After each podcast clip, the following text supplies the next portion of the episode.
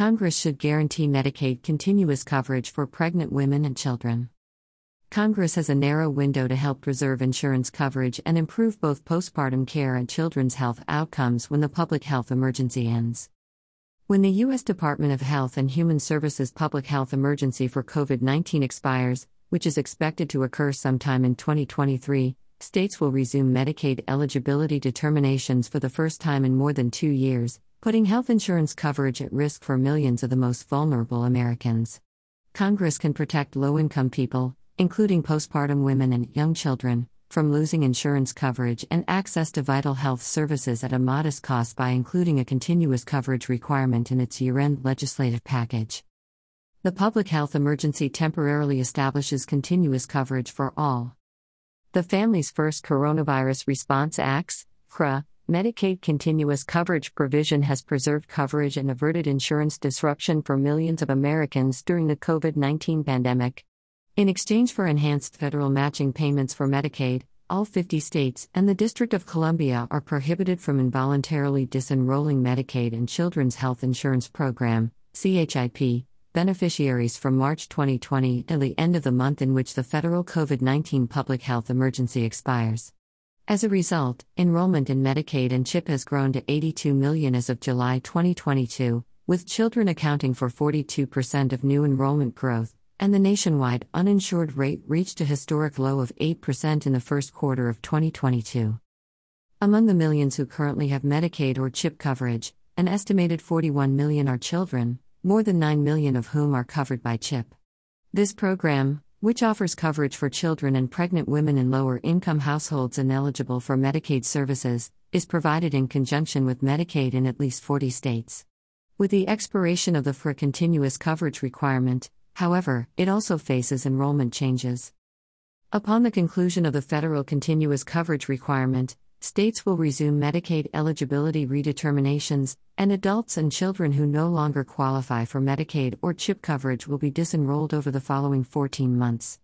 Even for those who may still be eligible, significant administrative burdens to eligibility renewals mean that between 5 and 14 million individuals could at least temporarily lose coverage, subjecting them to insurance churn and disrupting economic security and access to critical health services.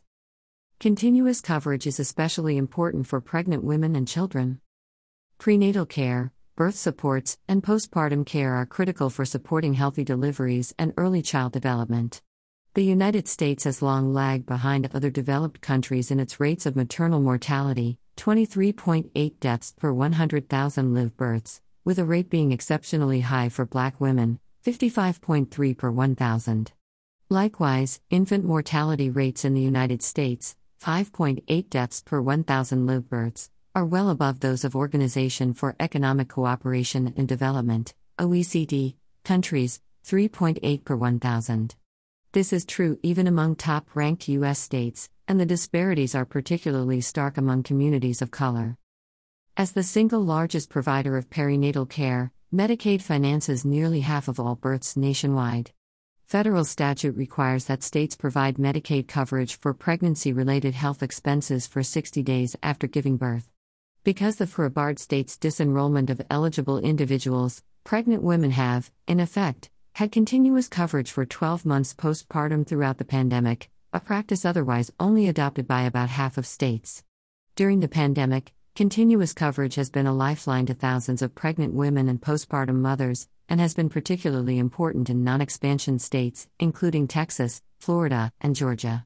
With more than 3.6 million births in 2021 alone, approximately 1.5 million of which were financed by Medicaid, the impact of expanded and continuous coverage cannot be overstated.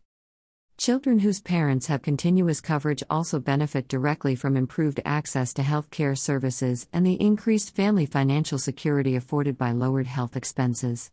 The Center on Budget and Policy Priorities reported that children whose parents were enrolled in Medicaid saw a nearly 30% increase in their likelihood of receiving critical early care, such as well-child visits. These kinds of preventive health services both support child development and family economic well-being and promote a range of later outcomes, such as better health in adulthood, greater school readiness, and higher adult earnings. While continuous coverage is beneficial for all enrollees, it is particularly beneficial for communities of color. Medicaid accounts for more than 60% of births among Black, Hispanic, American Indian, and Alaska Native, and Native Hawaiian and Pacific Islander mothers, compared with 30% of births among white mothers, and these communities also experience higher rates of infant and maternal mortality, in addition to higher rates of low birth weight, preterm births, and births following little to no prenatal care.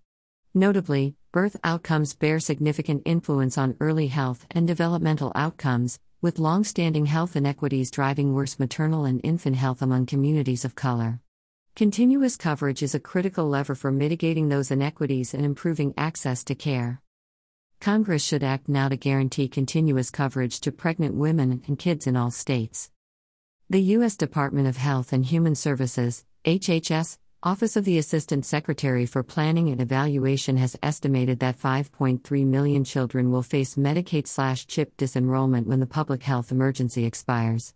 States are taking a variety of approaches to prepare for the unwinding of Medicaid continuous coverage protection.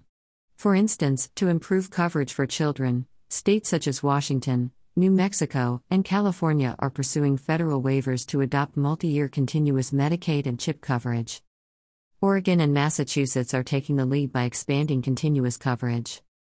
In September 2022, the HHS approved Section 1115 waivers for Massachusetts and Oregon to use Medicaid services to expand critical health-related social needs, including nutritional assistance and housing supports.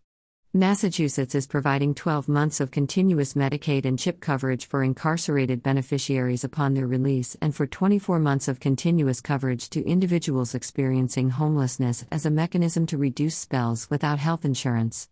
Oregon will become the first state in the nation to offer continuous Medicaid coverage to eligible children through age 6 without requiring verification for renewal. To minimize coverage losses and disruptions across all states, federal action is needed well ahead of the end of the public health emergency. As Congress considers its 2022 year-end legislative package, it should guarantee 12 months of continuous coverage for children, mothers, and other vulnerable adults on Medicaid. The cost of continuous coverage is modest and yet would have a substantial impact on individual beneficiaries' financial security and access to health care. In 2023, millions of Medicaid enrollees will face coverage loss or disruption. The 117th Congress can stabilize recent coverage gains and protect low-income mothers and children by including continuous coverage, but only if it acts quickly. This content was originally published here.